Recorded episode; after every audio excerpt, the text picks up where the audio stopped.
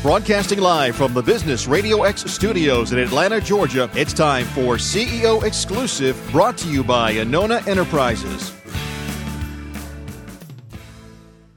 Good morning and welcome to CEO Exclusive, where we get emerging trends from CEOs and their most trusted advisors. I'm your host, Soyini Koch.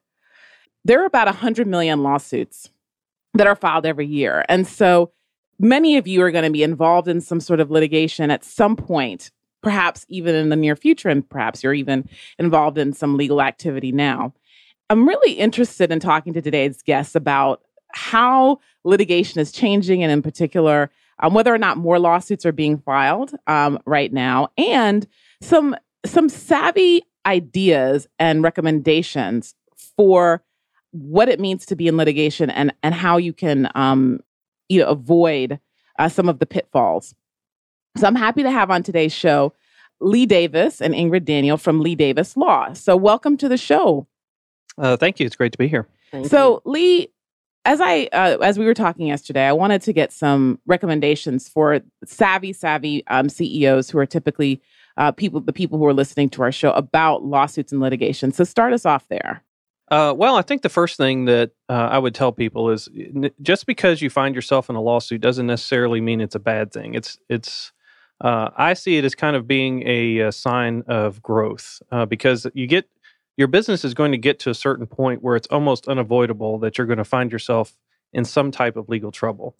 Either uh, you've run afoul of something that a customer expects uh, you to have delivered, or a customer has not paid you for what you have delivered. So mm. really, it's kind of a uh, a rite of passage. So the first thing I would say, so, okay, is, you, yeah. yeah, okay, so it's growing pains. It is growing pains. That's exactly right. You know, just like the the growing cost of insurance, uh, the larger you get, or uh, the higher uh, payroll costs. It's just one of those things that the bigger you get, the more you can probably expect it, and the more you should probably uh, budget for it. To be honest, because it is something that I see as eventually being unavoidable the, the larger you get. Mm. And and so, in terms of budgeting for it, what are your recommendations there? Well, it's kind of hard to say uh, in terms of you know what a lawsuit's ever going to cost because uh, while the vast majority of them uh, settle long before they ever go to trial, it, it really depends on on the parties. Uh, it depends on what the nature of the dispute is, how contentious it is. Uh, whether um, you've got strong personalities uh, in the case, but you know, in terms of, of budgeting, what I really mean is not so much setting aside litigation costs. It's just one of those things, a contingent, uh, kind of a contingent line item in your budget that you know this is something that you know could could come up, and we need to keep it in mind uh, in the in the upcoming year. Mm-hmm. And what are some other uh, recommendations that that you have for for savvy business owners and, and CEOs who are listening to the show? Well, litigation by the nature of it is expensive, and as much as I try, and I generally, I really do genuinely try uh, to keep it uh, as uh, as low cost as possible, so I don't price my clients out of the uh, out of the market. Uh, it's still expensive. There's a lot that goes on in lawsuits, uh, even simple lawsuits. And if you insist on having a jury trial, or the other side insists on having a jury trial, there's certain costs that you just simply can't get away from. Really, you can expect that you know just the absolute cheapest you can get through a jury trial even if you don't do any type of discovery or any of the other things that generally drive up the cost of a, of a case you're still looking at probably 25 to 30 thousand dollars and that's just bare bones. Mm-hmm. and for somebody who's thinking about potentially um, filing a lawsuit how do they rationalize the cost of that? I would say that it needs to be your last resort it always needs to be your last resort. Should never be the first. Uh, you should uh, there's several different things you should try first before ever resorting to litigation and that's what i'll tell my clients when they come to see me. Uh, you should always try to work it out first uh, without lawyers. If that doesn't work you engage someone who is not i think prone to uh, jump straight to a lawsuit. Uh, you you know you can reach out to the other side and there's a lot you can do that will actually help pave the way for uh, even if it doesn't settle the case, can help pave the way for a more um, uh, less contentious uh, lawsuit if one has to has to be filed. So, mm-hmm. you know, a lot of times I, I, know it sounds cliche, but just picking up the telephone and talking to someone, you can have genuine uh, disagreements about what a clause in a contract means, but you don't have to be ugly about it. And so for people who are feeling because a lot of times I imagine somebody feels wronged, right? They feel That's right. wronged and they they're trying to settle a conflict and then they can't get to some sort of meaningful resolution and so the, you end up in court. How do people um, deal with that sense of being wronged, put it in some sort of rational framework hmm and and try to have the, that difficult conversation in a more dispassionate and neutral way?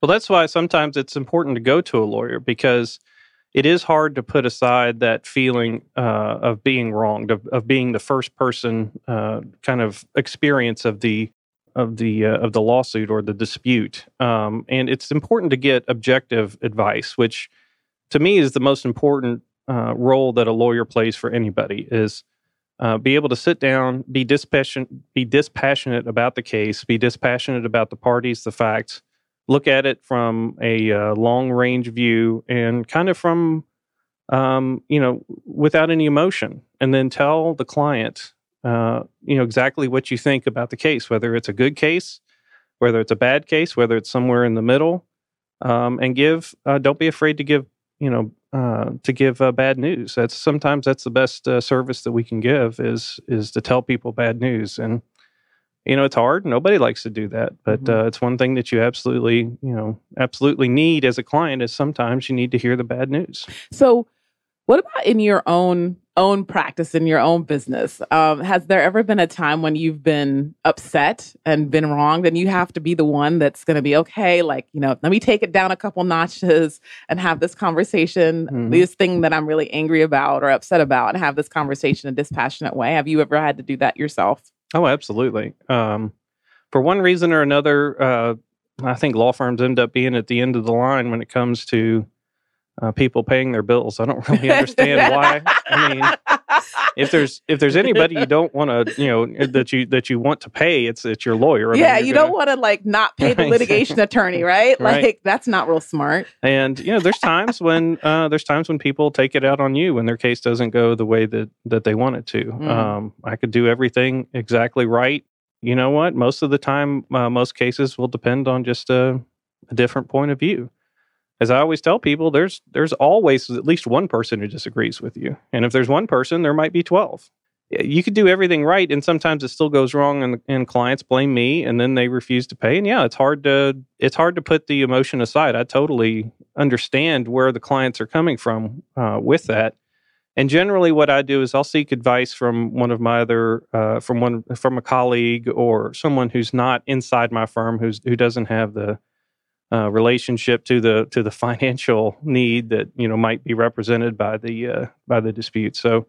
Um, it, it is important to get objective advice, and I, I recognize that. And, and you know, and, and also, I think I, I have I come at it with the added benefit of kind of understanding exactly what it is that I would be buying into if I decided uh, that I had to pursue somebody. So um, it's something, like I said, you know, litigation should be the last the last uh, option. You know, Mhm. only when you don't have any other options to to finish or to, to try to fix the problem. Mm-hmm. And sometimes that means swallowing your pride and moving on, putting Mhm. it in the rearview mirror. Sometimes that's the best option. Okay, so for yourself, when you're when you're looking at um, you know, an unpaid, let's say, you know, an uh, an AR, at Mhm. what point do you make the decision that okay, this is worth pursuing or it's not worth pursuing? I usually make it pretty quickly. Um, I will have uh, someone other than me contact uh, the person. If it's more than about 45 to 60 days, I will have someone other than me contact uh, the client and just say, hey, look, we're watching your account. You know, we need you to uh, address this. I'm not a bank. I don't, you know, I'm not, I'm not in the business of extending credit. So, you know, I, I want those things paid on time, and you know, I'll give, I'll give people a little leeway, but not a whole lot because I found uh, early on in my career, I had a client tell me uh, that what I saw as maybe cutting him a break and doing him a favor uh, was actually op- working the opposite direction. I had a client that didn't pay me for four or five months. I continued to do work for him. Uh, his business tended to have large swings in income and uh, expenses. And so I knew that I was just somewhere down the line. I knew that I would probably get paid eventually. And so I tried to cut him a break. And after about six months, um, I came to him and I said, Look, this has gotten out of hand. I, I really need to be paid. And he told me, He's like, You know what? you weren't the squeaky wheel. You let me dig too big of a hole, and now I can't get out. And so now I just don't let people dig a hole. So I would say, you know, have very strict AR guidelines. It doesn't have to be quite as quick as maybe I I am. You know, be very strict with it and then follow it. You know, set a set a timetable. If it if the bill's not paid in 30 days, you start calling and then you start escalating. And uh, you know, sometimes the hardest thing for people to understand that a good client is one that that sends you repeat business but also pays their bills on time if they're just sending you a lot of business but they're not paying they're the opposite of a good client in fact they're the worst client you can have because they're taking up your time and then they're not paying for it and that's they're taking time away or they're taking product away that you could be selling to somebody else who could be paying for it instead so I, I have a pretty quick trigger with stuff like that and i think i think everybody probably should because um, usually, these lawsuits involve the situation that I said a minute ago, where you've let somebody dig too big a hole for them to get out of. They don't have the uh, the resources to pay at once, and so then they have to start finding reasons why they don't have to pay in their own mind. And uh, whether that's a legal excuse or whether it's a defense, um, whatever, that's where those usually pop up. Is when they're called on to pay and they can't. Now they have to try to find a way out. So you know, be quick on it. Don't let the problem uh, develop. And if it does, um, you know, escalate it you know, quickly and cut it off if you have to. And that way, if you can keep the number at something that you can live with, then maybe you avoid the expense of litigation. Mm-hmm. And I think what I'm hearing you say um, is whether or not it's with AR or other issues, um, that your recommendation is to have the difficult conversation as early as possible. Absolutely. Absolutely. Um, you know, you can do it in a nice way you know, when I say you have a difficult conversation, you don't necessarily have to be a jerk about it. You just pick up the phone and say, "Hey, you know, look, this, uh, uh, you know, just tell me what's going on. Mm-hmm. I just mm-hmm. need to know." And you know, a lot of times, just that that initial phone call, uh, I find that that initial phone call kind of helps people. Like, yeah, I really need to take care of this. Uh, I've been kind of lax about it. Um, you know, I think we all find ourselves in that position from time to time. Sometimes it's a cash flow issue. Sometimes it's something just gets misplaced, you know, and sometimes it just it's just that phone call to say, you know, to kind of call you back to your obligations, and, mm-hmm. and I find that that works quite a bit. Or you know, you surface some sort of a lack of clarity in the original agreement that you had, and you know, rather than letting it drag out, you know, bringing that to the attention of the other party and getting that um that uh you know discrepancy or the, getting the confusion resolved early prevents it from getting out of hand. Oh, absolutely. If there's if if you are seeing uh, one provision in a contract two different ways, it's much better to learn that early on than it is later on um, when it could cost you a whole lot of money. So yeah, if someone uh, if there's a if there's a legitimate dispute and um, you know that's causing the bill not to be paid or it's causing some type of performance not to be taking place, it's always better to pick up the phone and say, "Hey, look, you know what's going on. Uh, I'm not getting what I think I should be getting here. Why?" And kind of try to flesh out the issue early on. It, it's not comfortable. I'm, I'm not going to lie. I mean, but you know, I think that that people tend to respect uh, the forward approach, and so that's what I recommend. That's what I do when I get involved for somebody. Generally, the first thing I do is I pick up the telephone, mm-hmm. and there's a lot of times when that will resolve the problem. Sometimes it just needs to be um, the idea that that somebody on the outside looking in uh, makes the phone call and says, "Look, I, this is how I see it. I understand there might be a dispute, but this is how I see it." You got to understand that at least one other person sees it my client's way. Mm-hmm. Great.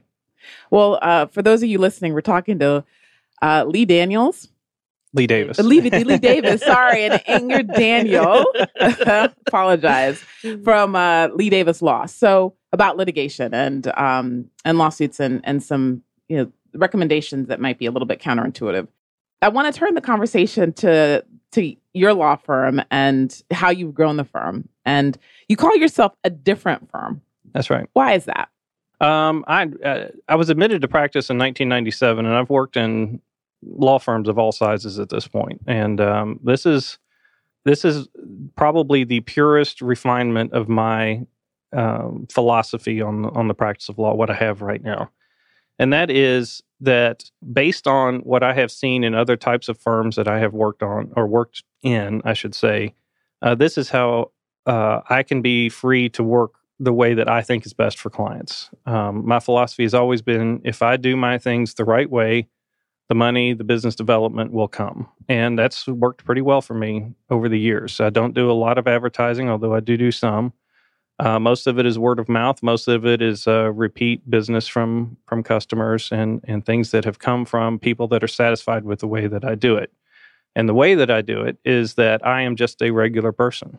I'm I'm just the guy that you hear, you know, on this microphone right now. There's nothing um, there's nothing pretentious about me. There's uh, I don't see myself as being better than anybody else. This job is I'm just a lawyer. I know a lot of people that are are in love with the idea that they they have a law degree and that they're lawyers. That's not me. I, I see myself. This is just what I chose to do. Um, I would be the same person if I was a plumber or a framer or an auto mechanic. I'm just me, and this is this is the talent that chose me when I was deciding what to do, and that kind of comes through in the way that I try to um, try to interact with my clients. Uh, I tend to speak very uh, directly and uh, without a lot of legalese. I try to explain things in terms that the clients can easily understand rather than throwing out a bunch of Latin phrases or complicated legal theories. I, I try to boil Ingrid's it. smiling. Yeah. I am.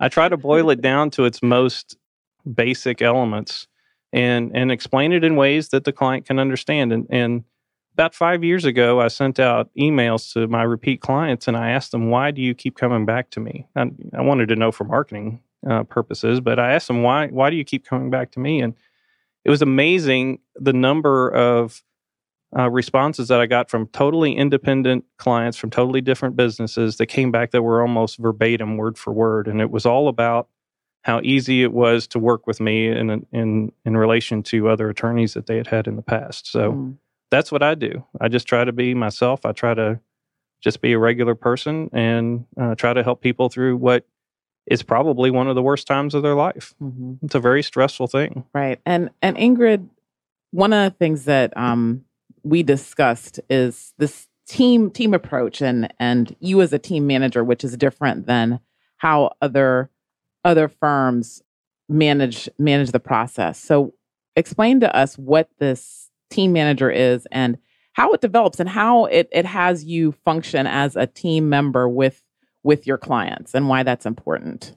I think for being a team manager, um, it represents you're seeing yourself and the entire firm as a full relationship, uh, an organization that doesn't see themselves separate.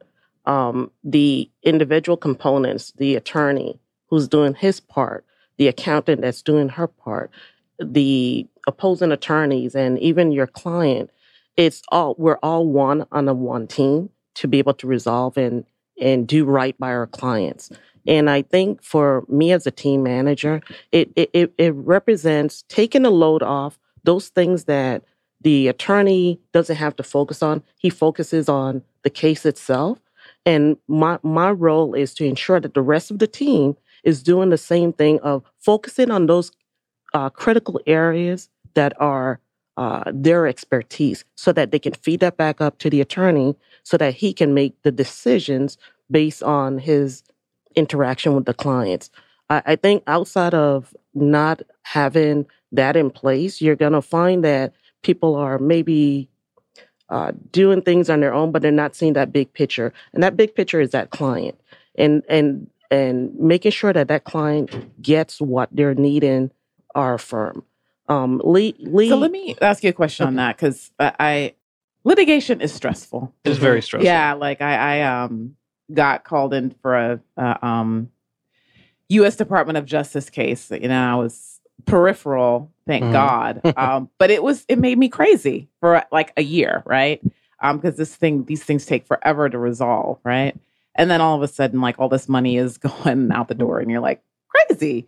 So, how do you be supportive to clients that are like losing their marbles, you know, especially if they're the one being sued or they're upset and feel wronged and upset and righteous because they are, if they're the, the plaintiff in the case? How do you manage all those emotions so effectively? Uh, for me, I see that person as if they're family. And having having the the idea of if you're a family, you're going to treat them in a way that makes them feel feel comfortable in your presence. I think all my conversation, all of Lee's conversation, all of our team's conversation with that client is to ensure them that even in the midst of all that's going on, we're reassuring you that we're working to uh, ensure a good outcome. And hopefully that will be a good outcome that you can live with. Clients, once they once they initially meet with us, we've developed that relationship. We start to build on that relationship with that client. From the time to get in that door, it's we know who you are and what what your case is about and our expectation down the road of we're we're here to uh, for you. Um, we're we're not um, just seeing you as a number. You're a client. You're a relationship to us, and that's critical uh, for us as a firm. And that I think that's what's um, the thing that makes us different. That we care about you as an individual, personally, and then as professionally. We know that yes, it's a job that we have to get done, but we realize that you're not a number and you're not going to be treated in that form. And we're going to pick up the phone when you need us. Uh, oftentimes, clients call, and Lee may be working on something, but he will take that call because for him, it's important enough to take that call, even if it's two minutes. He's answered that client, um, responded, and now they're back in a comfortable position that they can move on with their life decision or their daily uh, routine until the that next portion of their cases come up. And now we need to put more work into that particular case. So one thing I, I, that's important for me to do and and for for this when we start to talk about the team and the culture of the company and everybody says without exception that it's the team and the culture that's made them made them successful mm-hmm. and has them grow. So how do you you use some big words like we care about clients and family, right? How do you institutionalize those values because you know there are a lot of companies that say a lot of things um, that don't necessarily translate into their day-to-day operations or how they treat clients. Or you have one part of the business you know maybe ingrid that's doing this and has those values but then you have some other person their paralegal or whoever that doesn't necessarily behave or have that that same ethos.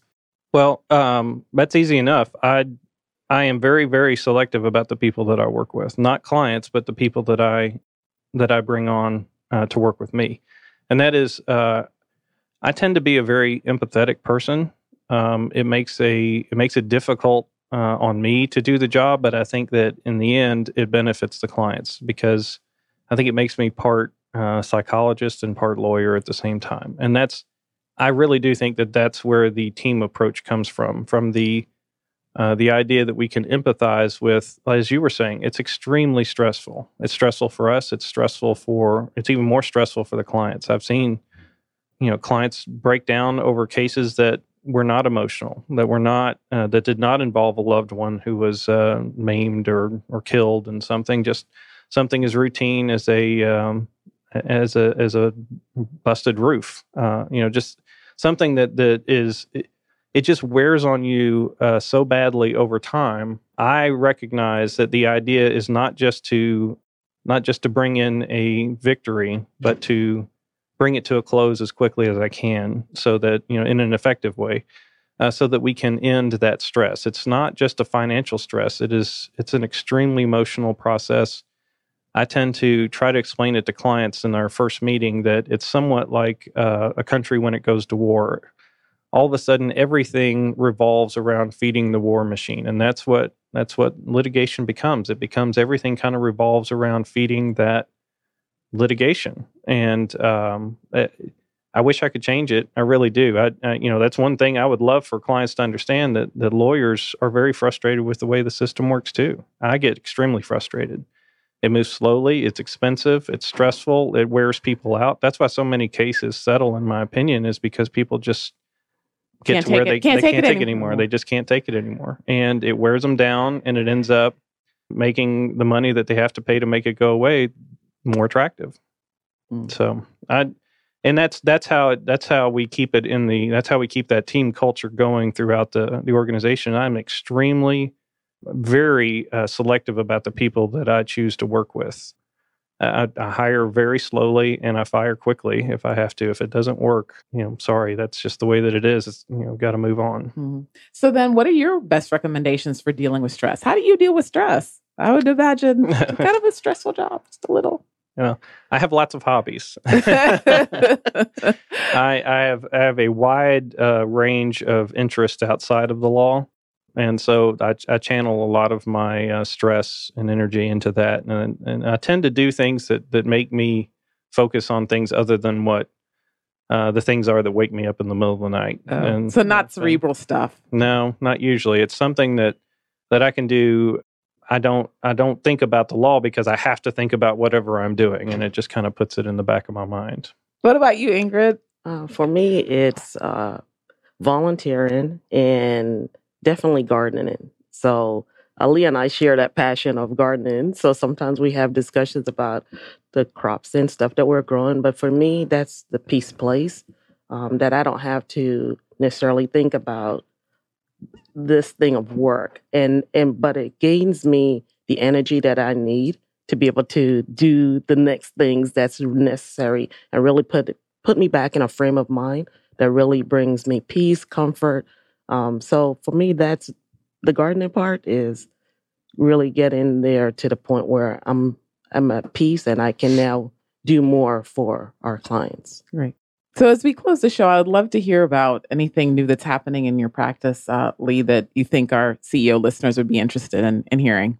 Uh, well, actually, um, it, we, we are. This is kind of a transitional uh, time for us. One of my uh, partners, uh, who had been with me for quite some time, uh, got a job as a diplomat, and so as us, she went to be a senior attaché at the Irish Consulate General. So, um, as I said, this is kind of uh, the whole concept behind Lee Davis Law has been uh, distilled down into its purest form at this point. So, uh, this is I guess you could look at this as probably the uh, the fifth version of uh, my law practice in the sense that I started out at a small firm. I went to a large firm. I started my own firm. I started another firm, and now uh, this is the first time that I have done it without a partner. So that's the uh, you know this is you're going to get the uh, the straight stuff right now at Lee Davis Law. This is me, and this is uh, this is going to be me working on your case no matter what. Great. Well, for those of you listening, as you can hear, we've been talking to Lee, Lee Davis and his team manager, uh, Ingrid Daniel. Thank you so much for a great show. Thank you. And you've been listening to CEO Exclusive Radio. I'm your host, Soyini Koch, and I hope you have a profitable, productive, and very prosperous week. Thanks. This show is brought to you by Anona Enterprises, where strategy is your access to money and performance. Learn more at AnonaEnterprises.com.